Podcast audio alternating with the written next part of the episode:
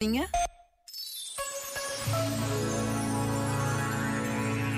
Há descansos que não descansam.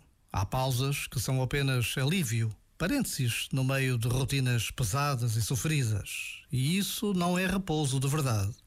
Se queremos realmente descansar, precisamos de ir mais fundo, perceber o que nos cansa. E o maior cansaço é sofrer em silêncio.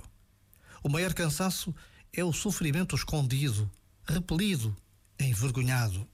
É ter música dentro e não ter como a cantar. Com quem a cantar? Para quem a cantar? O maior cansaço é esquecermos-nos da canção que trazemos dentro. Já agora, vale a pena pensar nisto. Este momento está disponível em podcast no site e na app.